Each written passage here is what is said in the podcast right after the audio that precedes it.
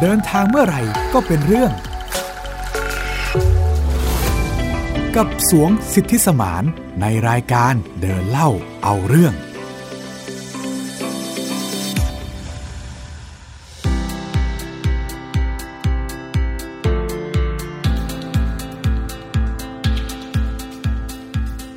สวัสดีครับ ยินดีต้อนรับคุณผู้ฟังเข้าสู่รายการเดินเล่าเอาเรื่องกับผมสวงสิทธิสมานนะครับ ค่ะและดิฉันหมิวอัยดาสนศรีนะคะ เจอกับคุณผู้ฟังเป็นประจำทุกสัปดาห์ค่ะ ที่เว็บไซต์ www.thaipbspodcast.com นะคะหรือคุณผู้ฟังจะฟังผ่านแอปพลิเคชันของเราก็ได้ กับแอปพลิเคชันไทย PBS Podcast ซึ่งสามารถดาวน์โหลดได้แล้วนะคะ ทั้งระบบ iOS แล้วก็ระบบ Android เลย นอกจากนี้ยังมีช่องทางอื่น ๆ อีกด้วยเนาะที่สามารถรับฟังเราได้นะ ใช่ครับผม ไม่ว่าจะเป็น Spotify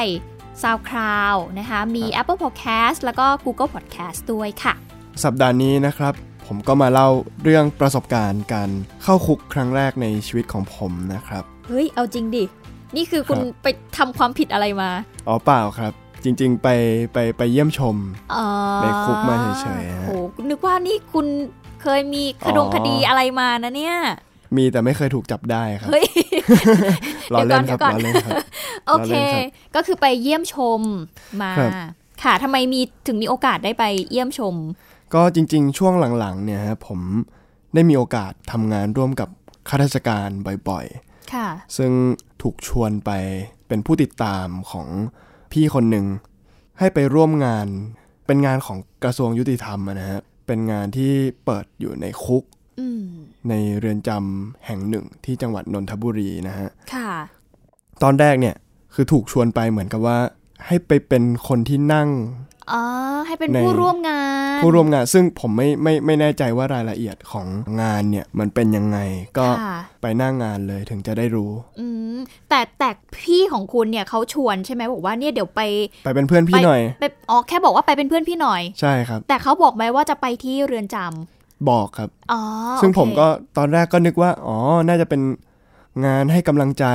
อืม พี่ๆนักโทษ หรือว่าอาจจะเป็นงานไปดูงานในในในเรือนจำอะไรแบบเนี้ยฮะซึ่งก็ยอมรับว่าตอนแรกเนี่ยคาดไม่ถึงว่ามันจะเป็นงานอะไร งานที่ผมเข้าไปร่วมเนี่ยฮะ ค่ะ ชื่อว่าโครงการฝึกอบรมกีฬามวยเพื่อฝึกทักษะวิชาชีพให้กับผู้ต้องขัง ค่ะ ประจำปี 2564อะนะฮะ อืม ซึ่งเป็นงานเหมือนกับว่า ผู้ที่มีส่วนร่วมเกี่ยวกับการบริจาค การเปิดค่ายมวยในเรือนจำหรือว่าการฝึกซ้อมผู้ต้องขังเนี่ย ค่ะ หรือว่านักโทษเนี่ยฝึกฝนกีฬามวย แล้วก็นำไปใช้เป็นวิชาชีพหลังจากออกจากคุกแล้ว อืม หลังจากถูกปล่อยตัวนะฮะ ค่ะ ก็งานดังกล่าวเนี่ยก็อ่ามีวัตถุประสงค์เพื่อเปิดโอกาสให้ผู้ต้องขังที่มีใจรัก และมีความสามารถพิเศษด้านกีฬามวยเนี่ยได้ฝึกฝนแล้วพัฒนาตัวเองเพื่อก้าวไปสู่ การเป็นนักมวยอาชีพ ภายหลังจากพ้นโทษ โดยที่ไม่ต้องหวนกลับมากระทำผิดแบบเดิมๆต่อไปนะฮะ อืม จุดประสงค์อันดับที่2เนี่ยก็คือเพื่อเป็นการอนุรักษ์สืบสารกีฬามวยไทย ซึ่งเป็นศิลปะการต่อสู้ประจำชาติของเราที่ได้รับการยอมรับจากทั่วทั้งโลกอะนะฮะ ค่ะ ให้ศิลปะแบบนี้เนี่ยยังอยู่ในสังคมไทยต่อไปได้ ค่ะ ก็เป็นอีกหนึ่งโครงการเนาะที่ ใช่ เขา ครับ ทำขึ้นมาเพื่อผู้ต้องขัง ที่จะมีทักษะอาชีพ วิชาชีพติดตัวเอาไป หลังจากที่พวกเขาพ้นโทษไปแล้ว ใช่ครับ ซึ่งจริง ๆ มันก็มีหลากหลายโครงการเหมือนกันเนาะนี่เป็นเพียงแค่หนึ่งโครงการเท่านั้น เพราะว่า ถู จ กต้อง ริง ๆ เนี่ยในเรือนจำเนี่ยเขาก็จะมีโครงการหลาย ๆ อย่างที่ ครับ ไปทำกับผู้ต้องขังทั้งผู้ชายแล้วก็ผู้หญิงเนาะ ครับ เพื่อสร้างอาชีพ ผู้หญิงเขาอาจก็อาจจะมีแบบเย็บผ้าบ้าง ครับ หรือทำแบบเครื่องจักสารอะไรอย่างเงี้ย ครับ เพื่อเป็นอาชีพติดตัวไป แต่ว่า ครับ การเป็นฝึกเป็นนักมวยก็เป็นอีกหนึ่ง ใช่ โครงการ บ ดีๆ ที่ทำขึ้นมาเนาะ ซึ่งตอนที่ผมเข้าไปในค่ายอย่างที่พี่หมิวพูดอะนะฮะ ค่ะ คือเข้าไปในเรือนจำเนี่ยก็มีของฝากเล็กๆ น้อยๆมามาให้ผม ซึ่งก็ผลิตโดยนักโทษ ค่ะ หญิง อ่า แล้วก็มีขนม อ่ามี มีขนมให้ด้วย ขนมเนี่ยก็เป็นคุกกี้ที่นักโทษช่วยกันทำอะไรอย่างเงี้ย อื ฮะ มเห็นไหมคะ ผ ก็ ม จะ ก็ มี ว่ารู้สึกว่าน่ารักดีนะ ใช่ใช่ใช่เพราะว่าพอเข้าไปแล้วเนี่ย หลายคนก็จะชอบคิดว่าเข้าไปในเรือนจำหรือเป็นนักโทษไปแล้วเนี่ยจะต้องทำอะไรบ้างเนาะบางทีแบบเฮ้ยไปอยู่ใน ห้องขังเฉยๆหรอ หรือ ใช่ ทำยังไงแต่จริง ๆ ข้างในเนี่ย เขามีบรรยากาศความเป็นอยู่ที่ค่อนข้างแตกต่างจากที่เราคิดเอาไว้อยู่เหมือนกันเนาะ ใช่ครับมันมันจริง ๆ แล้วมันมีเรื่องของการฝึกวิชาชีพ อ่า การเอ่อให้ผู้ต้องขังเนี่ยได้มีโอกาสทำจิตอาสา ค่ะ อะไรต่างๆ ที่เป็นการคืนประโยชน์สู่สังคมเนี่ย อืม ไม่มันไม่มันไม่ใช่แค่การขังอยู่ในคุกเพียงแต่อย่างเดียว ค่ะ ซึ่งเราก็ต้องมานั่งตีความกันนะฮะว่า จริง ๆ แล้วเรือนจำเนี่ยมันมีเพื่อที่จะลงโทษ อืม ผู้ต้องขัง หรือว่าผู้กระทำผิด หรือเพียงแต่ว่าเป็นการแยกพวกเขาออกจากสังคมเพื่อที่จะเอ่อไม่ให้กระทำผิดซ้ เหมือนเป็นการเข้าไปบำบัด เข้าไปรีเซ็ตตัวเอง ำใช่ค ข้าง รับ ในอีกทีหนึ่ง ใช่ครับ เนาะอืม บรรยากาศวันนั้นคุณได้เจออะไรบ้าง จริง ๆ มันก็เป็นมายาคติอะนะฮะ อ่า คือต่อให้เราเราจะรู้ทั้งรู้ว่า จริง ๆ แล้วเรือนจำมันอาจจะไม่ได้น่าน่ากลัวขนาดนั้น เพียงแต่ว่าหลังจากที่ขับรถ เห็นชื่อเรือนจำป้ายชื่อเรือนจำแปะอยู่ ผมก็ อืม เริ่มรู้สึกใจสั่นๆแล้ว มันก็แบบเฮ้ยมันมันงานอะไรกันแน่ ไม่ไม่รู้เหมือนกันว่าจะเข้าไปเจออะไร ค่ะ ก็ไม่รู้ว่าใจสั่นเพราะอะไร อืม แต่ก็คงเป็นอิทธิพลมาจากมายาคตินั่นแหละฮะ เราอาจจะรู้สึกว่าการที่เข้าไปในเขตที่เรียกว่าเป็นเรือนจำหรือคุก ใช่ เนี่ย มันเขาเรียกว่าความรู้สึกบางอย่างที่มันอาจจะฝังอยู่ใน ใช่ จิตใจเราในในความกลัวหรือว่าในมันดูแบบโหดร้ายหรือมันดูน่ากลัวของ ครับ มวลรวมในบริเวณนั้น ใช่ มันก็เลยอาจจะ ครับ ส่งผลต่อภาวะจิตใจหรืออารมณ์ของเราก็เป็นได้เนาะ ใช่ครับ อ่า หรือหรือไม่เราอาจจะดูหนังมากเกินไป อ่าภาพจำหรือสื่อต่างๆ ที่ทำให้เรารู้สึกกับมันแบบนั้นใช่ไหมคะ ใช่ครับ ค่ะ ก็จอดรถเสร็จเดินเข้าไปที่หน้าเรือนจำเปิดประตูเข้าไป ก็เจอผู้คุมเรียงอยู่เป็นแถวเลยฮะคือมันจะมีประตูใหญ่หนึ่งประตู ที่เป็นประตูแบบเป็นประตูเหล็กหนาๆเลยฮะเปิดเข้าไปตรงนั้น ค่ะ มีลูกมีลูกกรง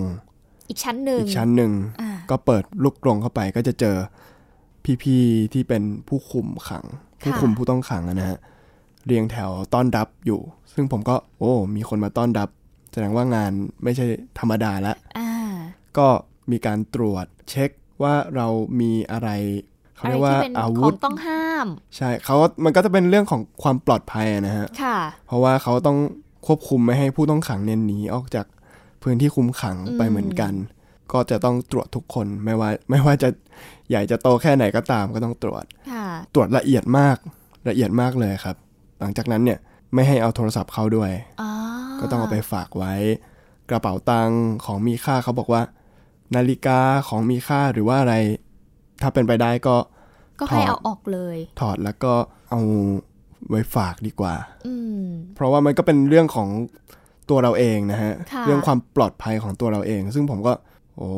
คือถ้าไม่ถอดมีโอกาสเสี่ยงโดน โดนโดนอะไรหรือเปล่า อืม ผมก็ไม่แน่ใจ แต่ว่าจริง ๆ แล้วมันเป็นเรื่องของความสบายใจมากกว่า ค่ะ ครับ ในหนึ่งมันก็เป็นเหมือนเออหนึ่งความปลอดภัยของตัวเองสองก็คือเรื่องของการบริหารจัดการภายในด้วยเนาะเพราะว่า ครับ ถ้าสมมติว่าเราเอาสิ่งแปลกปลอมเข้าไปเนี่ยก็เกรงหรือว่ากังวลว่าอาจจะเอาอะไรที่มันผิดกฎหมายหรือสิ่งไม่ดีไปให้ผู้ต้องขังข้างใน ใช่ครับ หรือเปล่านั่นเองนะคะ ก็เป็นเรื่องความปลอดภัยนั่นเองเนาะ ครับ อืม ถึงเวลาที่พอเข้าไปแล้วเนี่ย ภาพที่ได้เห็นในเรือนจำเนี่ย อืม จริง ๆ แล้วมันมันไม่ได้ดูเป็นคุกสักเท่าไหร่นักนะฮะ เอาอย่างนี้ก่อนเราถามก่อนว่าคุกในมายาคติหรือว่าในภาพจำของเราเรารู้สึกว่าคุกข้างในเนี่ยมันต้องมีบรรยากาศหรือมันต้องเป็นยังไง แน่ๆเลยครับที่ที่ผมคิด สีมันก็ต้องไม่หนีไปจากสีขาวดำเทา เออ มันก็จะต้องดูหม่นๆ ดูเศร้าๆ ดูหมองๆ คนที่เดินไปเดินมาก็น่าจะมีภาพลักษณ์ที่มีรอยสัก หรือว่ามีหนวดมีเคราเยอะ ดูน่า ๆ ก กล้าม ลัว ใหญ่ๆ ดูน่ากลัวแต่ อ่า จริงๆ จริง ๆ แล้วไม่ได้เป็นอย่างนั้นเลยนะฮะ ค่ะ คือภาพที่ผมเห็นเนี่ยในคุกเนี่ยมันมันเหมือนโรงเรียนมาก เออ มันเหมือนโรงเรียนคือ ตึกเนี่ยฮะมันมันมีการเพ้นสีเป็นสีเขียว สีแดง สีเหลือง มีสนามบาสเกตบอล มีสนามมีลานสำหรับเอ่อทำกิจกรรม มีสนามหญ้าให้เตะฟุตบอล ค่ะ ซึ่งห้องน้ำในคุกเนี่ยที่ผมได้ไปใช้เนี่ยก็ผมไม่แน่ใจว่าที่อื่นเป็นยังไง แต่ที่ที่ผมไปใช้เนี่ย อืม ไม่เลวฮะไม่เลว อ่าซึ่งก็ดีอยู่ ใช่ครับ อ่า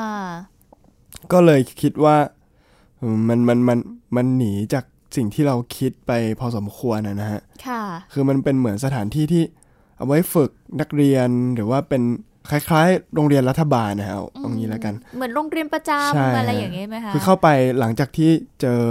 ผู้คุมมาต้อนรับเสร็จแล้วนะฮะ ก็เจอนักโทษ อ่า ผู้ต้องขังเนี่ย มายืนต้อนรับต่อ เหรอ ผมรู้สึกว่าเหมือนทหารเขาจะมีลักษณะคล้ายๆ กับทหารเกณฑ์มากกว่า อืม มากกว่าสิ่งที่เราคิดว่าเป็นนักโทษอะนะฮะ นักโทษในในภาพจำของเราก็คือคนที่เหมือนแบบเขาใส่เสื้อ สีน้ำตาล กางเกง สี ขากู ส้ม เอออะไรอย่าง หรื เงี้ย สี ใช่ไหม ส้มใช่ไหมฮะหรือไม่ก็ ใช่ เสื้อลายทาง อะไรแบบนั้น อันนั้นคือภาพจำที่เราเห็นจากสื่อแล้วเราก็คิดว่าเออข้างในน่าจะเป็นแบบนั้นนะ แต่จริง ๆ เราไม่ใช่ จริงๆแล้วไม่ใช่คือ ค่ะ คือภาพที่เห็นเนี่ยที่ผมบอกว่าคล้ายกับทหารเกณฑ์ หรือไม่ก็นักเรียนเนี่ย เพราะว่าหนึ่งคืออ่ะเขาตัดตัดทรงหัวเกรียนนะฮะ อ่า น่าจะเป็นทรงนักเรียนนะฮะ ค่ะ แล้วก็เสื้อเนี่ยใส่เป็นเสื้อยืด อืม กางเกงเป็นกางเกงนักเรียน กางเสื้อก าง ยืด เกง สี สี ขาก รมธร ว รม์เสื้อยืดเสื้อยืดถ้าจะไม่ผิดน่าจะเป็นสีฟ้าครับ อ๋อค่ะอ๋ออ๋อใช่ใช่ เสื้ ใช่ อยืดสีฟ้า ใช่อ่าอ่าอ่า แล้วก็กางเกงสีกรมท่า อืม เป็นกางเกงนักเรียน เป็นกางเกงขาสั้น ค่ะ แล้วก็ถุงเท้ายาวเป็นถุงเท้ากีฬา ทุกคนใส่แบบนี้หมดเลยเหรอ ใช่ครับ แล้วก็รองเท้านันยาง อืม ผมก็เลยรู้สึกว่ามันมีความแบบเหมือนโรงเรียนในร้อยเหมือนเหมือนทหารเกณฑ์ที่แต่งตัวเหมือนกันหมดเลย ค่ะ ทำผมทรงเดียวกันหมดเลย อืม ก็ดูดูดูดูเออมันไม่เหมือนกับที่เราคิดจริงๆอะนะฮะ อืมก็ทำให้ภาพข้างในที่เรามองเห็นจริง ๆ แล้วมันดูดีกว่า กว่า ใช่ เยอะเลยเนาะ แล้วมันก็ทำให้ผมรู้เช่นกันว่าภาพที่สื่อนำเสนอเนี่ยมันมันทำให้นักโทษเนี่ยดูมีภาพลักษณ์ที่ดูเลวร้ายกว่าความเป็นจริงพอสมควร ซึ่งผมไม่ได้จะติหรือว่าสื่อไม่ดีอย่างนี้นะฮะแต่ว่าคือเราอาจจะบอกได้ว่าผู้กระทำความผิดเนี่ยมันไม่ได้จำเป็นเลยที่จะต้องมีภาพลักษณ์ที่ดูน่ากลัว อ่า จริงๆ แล้วเขาหน้าตาปกติเหมือนมนุษย์ทั่วไปเหมือน เหมือนคนทั่วไป เหมือนไม่รู้อะฮะ อ่า คือคือเราคือผมเคยไปที่ที่หนึ่งฮะ อ่าอ่าอ่า เป็นศูนย์ฝึกและอบรมเยาวชน บ้านกาญจนาพิเศษกอะนะฮะ ค่ะ เป็นคล้ายๆกับคุกเยาวชน อ่า นะฮะ ใช่เออ ซึ่งผมเนี่ยเข้าไปแล้วก็ได้เจอหน้าเด็กๆ อายุน้อยกว่าผม อืม อายุน้อยกว่า 18 ปี ค่ะ ที่อืมดูเหมือนนักเรียนธรรมดาทั่วไปที่ยังเรียนไม่จบ อืม แต่ว่าแต่ละคนเนี่ยที่บ้านการจนาเนี่ย อื้อหือ คดีของเขา ค เนี่ ดี ย คดีกว่าครึ่งคือคดีฆาตกรรมอะฮะ ค่ะ บางคนนี่ไม่ใช่แค่หนึ่งสองสามสี่นะ แต่ห้าหกเจ็ดแปดอย่างนี้เลยอะ หมายถึงว่าเขามีคดีฆาตกรรมคนมาแล้วมากกว่าห้าคนขึ้นไป มี เออ ซึ่งซึ่งผมก็ ถ้าหาก เห็น ยังไม่รู้แบ็กกราวก็ เห็น จะ แล้ว รู้สึกว่า เห็นหน้าน้องแล้วผมก็กลืนน้ำลายฮะเพราะหน้า อ๋อ น้องเขาดู ดูเป็นเด็กน่ารัก เด็กดีเรียบร้อยธรรมดาทั่วไป แล้วแทบแทบจะทุกคน อืม คือไม่มีลักษณะของการเป็นคนเลว ม แบบที่สื่อเลือกที่จะนำเสนอเลย ค่ะ ซึ่งผมก็โอเค เนี่ยแหละ ความเป็นจริง เอ อ ซึ่งจริง ๆ แล้วก็จะมี คือเราไม่สามารถตัดสินได้จากภายนอกได้เลยเนาะ ใช่ใช่ ว่าแบบ ครับ เอ้ยใครจะเป็นคนดีคน คน ดี ที่เรา ต้อง คิ มี ดว่า ทาย ดี ที่แบบหน้าตาผ่องใสหน้าใส ใช่ อะไรอย่างเงี้ยใช่ไหมคนเลวต้องเป็นคนมีหนวดผิวคล้ำอะไรอย่างเงี้ยใช่ไหมคะ ใช่ใช่ เออ อันนี้คือแบบไม่ใช้ใช้ทฤษฎีนี้ไม่ได้เลย ใช่ อ่า ใช่ครับ ค่ะ ซึ่งก็เลยทำให้ผมคิดว่ามายาคติที่ที่ถูกหล่อหลอมถูกสร้างขึ้นมาโดยสื่อเนี่ยมันมันล้มเหลว อืม มันใช้กับความเป็นจริงไม่ได้เลย ค่ะ ก็เป็นเรื่องที่ผมก็เก็บมาคิดพอสมควร อ่า ว่า เอ๊ะ คนใกล้ ๆ ตัวนี่ถ้าที่หน้าตาดูใสๆนี่มันจะ ไว้ใจได้หรือเปล่านะ เออ แต่จริง ๆ เนี่ยพอพูดถึงประเด็นนี้พี่หมิวคิดได้อีกอย่างหนึ่งเหมือนกันนะ อย่างตอนนี้เนี่ยมันมีมิจฉาชีพที่เราจะต้องระวังตัวมากขึ้น เดิมทีเนี่ยเราคิดว่าโจรขโมยเนี่ยเขาจะต้องแบบแต่งตัวดูน่ากลัวใช่ไหมแต่งตัวแบบไม่ดี แต่ทุกวัน ค นี้ รับ มิจฉาชีพนี่ใส่สูตรผูกไทยนะคุณ เขาเขาเขาคงรวยฮะ เออเขาคือเขามีเทคนิคมีวิธีการที่เหมือนแบบหลอกให้คนแบบไว้ใจหรือแบบว่า เขาเรียกว่าตบตา ครั ต บ บตาให้รู้สึกว่าแบบ อืม ฉันไม่ได้เป็นคนไม่ดีนะอะไร ใช่ เงี้ยแต่ ใช่ จริง ๆ ก็แฝงมาด้วยแบบภัยเหมือนกัน ครับ ก็นอกจากนั้นเนี่ยภายในงานที่ผมได้เข้าไปร่วมเนี่ย ก็ได้เจอกับพี่ๆที่เป็นผมเรียกใช้คำว่ามวยไทยฮีโร่ อ่า คนแรกเลยเนี่ยคือสมจิตจงจอหอนะฮะ ค่ะ หรือว่าที่เป็นอดีตนักมวยเหรียญทองโอลิมปิกฤดูร้อนปี 2008 นะฮะ ที่ปักกิ่ง ค่ะ แล้วก็เอ่อพี่บรรณัทบุญจำนง อดีตนักมวยเหรียญทองโอลิมปิกเหมือนกัน ค่ะ ในเอ่อได้เหรียญทองถ้าจำไม่ผิดปี 2004 นะฮะ ค่ะ แล้วก็โอลิมปิกรอบต่อมาเนี่ยก็ได้เหรียญเงิน อืม อีกคนหนึ่งก็คืออาจารย์แก้วพงประยูนอดีตนักมวยเหรียญเงินโอลิมปิกนะฮะ แล้วก็เป็นนักมวยสากลสมัครเล่นที่ได้เหรียญทองในบนเวทีซีเกมส์มาแล้วหลายสมัย อ่า ซึ่งด้วยความที่ผมเป็นแฟนมวยเนี่ย แล้วก็ชื่นชมกีฬามวยมาโดยตลอด ค่ะ ชื่นชมพี่พี่นักมวยไทยคนไทยเหล่านี้มาโดยตลอดเนี่ยก็รู้สึกประทับใจนะฮะที่พี่ๆเขาเนี่ยได้มีส่วนร่วมในการมาช่วยเหลือ นักโทษมาเป็นอ่าวิทยากรบรรยาย แล้วก็ร่วมพิธีเปิดค่าย คือค่ายมวยที่ที่ที่เปิดในคุกเนี่ยชื่อค่ายว่าค่ายมวยปอสมจิต ค่ะ ซึ่งพี่ๆเหล่านี้เนี่ยก็มีส่วนมามีส่วนร่วมในการช่วยซ้อมให้กับนักมวย ค่ะ ทั้งมวยสากลหรือว่ามวยไทยเนี่ย ก็จะมีพี่ๆเหล่านี้เนี่ยมาเหมือนกับว่ามาพูดให้กำลังใจก่อนใช่ไหม อืม แล้วก็เสร็จแล้วก็ไปเตะล่อเป้าให้เลย แล้วก็ก็รู้สึกเป็นบรรยากาศที่อบอุ่นดีคือคนไทยช่วยกันนะนะฮะ ค่ะ แล้วก็ผมได้ไปคุยกับพี่คนหนึ่งที่เป็นผู้คุมอะนะฮะ ค่ะ เขาเล่าให้ฟังว่าทำไมถึงต้องเปิดค่ายมวยที่นี่ เพราะว่า อืม ที่นี่เนี่ยจริง ๆ มีนักมวยเก่าเยอะ อ่า เขาเล่าให้ฟังว่ามันมีนักมวยที่เป็นนักมวยเก่าเนี่ย แต่ว่าไปทำผิดคดีที่เขาโดนทำผิดมาเนี่ย มันมักจะเกี่ยวข้องกับยาเสพติด อืม ซึ่งพี่ๆนักมวยเนี่ยก็ได้เล่าให้กับพี่ผู้คุมคนนี้ฟัง ผมก็ไม่รู้ว่าในในในคุกเขามีความสัมพันธ์ระหว่างผู้คุมกับนักโทษด้วยหรือเปล่า อืม ยังไงอะไรยังไงแต่ว่าก็เชื่อว่ามันก็เป็นประสบการณ์ของผู้คุมที่ได้เจอนักโทษหลากหลายประเภทอะนะฮะ ค่ะ เขาเล่าให้ฟังว่าผู้ต้องขังบางคนที่นี่เนี่ยมันมันไม่ได้หมายความว่าทุกคนจะต้องทำความผิดไง อ่า เคยได้ยินคำว่า คุกเป็นสถานที่สำหรับขังคนจนหรือเปล่าฮะ อ่า คุกมีไว้ขังคนจน อืม เราได้ยินอยู่ ได้ยินอยู่บ่อย เรื่อยๆอยู่เนอะ ๆ เพราะว่าจริง ๆ แล้วบางทีคนจนเนี่ยเป็นเหยื่อ อ่า ถูกหลอกให้ไปกระทำผิด จน ค่ะ ต้องมาถูกขัง อืม อย่างในกรณีที่พี่ผู้คุมเล่าให้ผมฟังเนี่ยคือ มันมีนักมวยเก่าบางคนเนี่ยที่หาเงินไม่ได้จากการซ้อมมวยละจากการเล่นกีฬามวยคือ พอขึ้นไปล้มมวยหรือว่าทำอะไรต่างๆ เนี่ยจนหมดประโยชน์แล้วถูกเคลียร์ออกมาจากวงการเนี่ย อาชีพที่เขาจะไปทำต่อเนี่ยหนึ่งคือเป็นครูมวย ค่ะ สองคือเป็นบอดี้การ์ด อืม สามคือเป็นยาม หรือว่าแรงงานอื่นๆ ทั้งนี้เนี่ยก็เพราะว่านักมวยหลายคนเนี่ยไม่ได้มีการศึกษา ที่ ที่ดีพอ ที่ สำหรับจะไป อืม ทำงานที่สบายกว่านี้ได้ ค่ะ หรือว่าไปเรียนต่อมหาวิทยาลัย อืม ได้นะฮะก็ทำให้เขาต้องอย่างงานหนึ่งที่เขาพูดถึงเลยคืองานบริการดเพราะว่างานบริการดเนี่ยคือไม่รู้ว่าไปเป็นบริการดให้ใครอะไรยังไงแต่ว่า อืม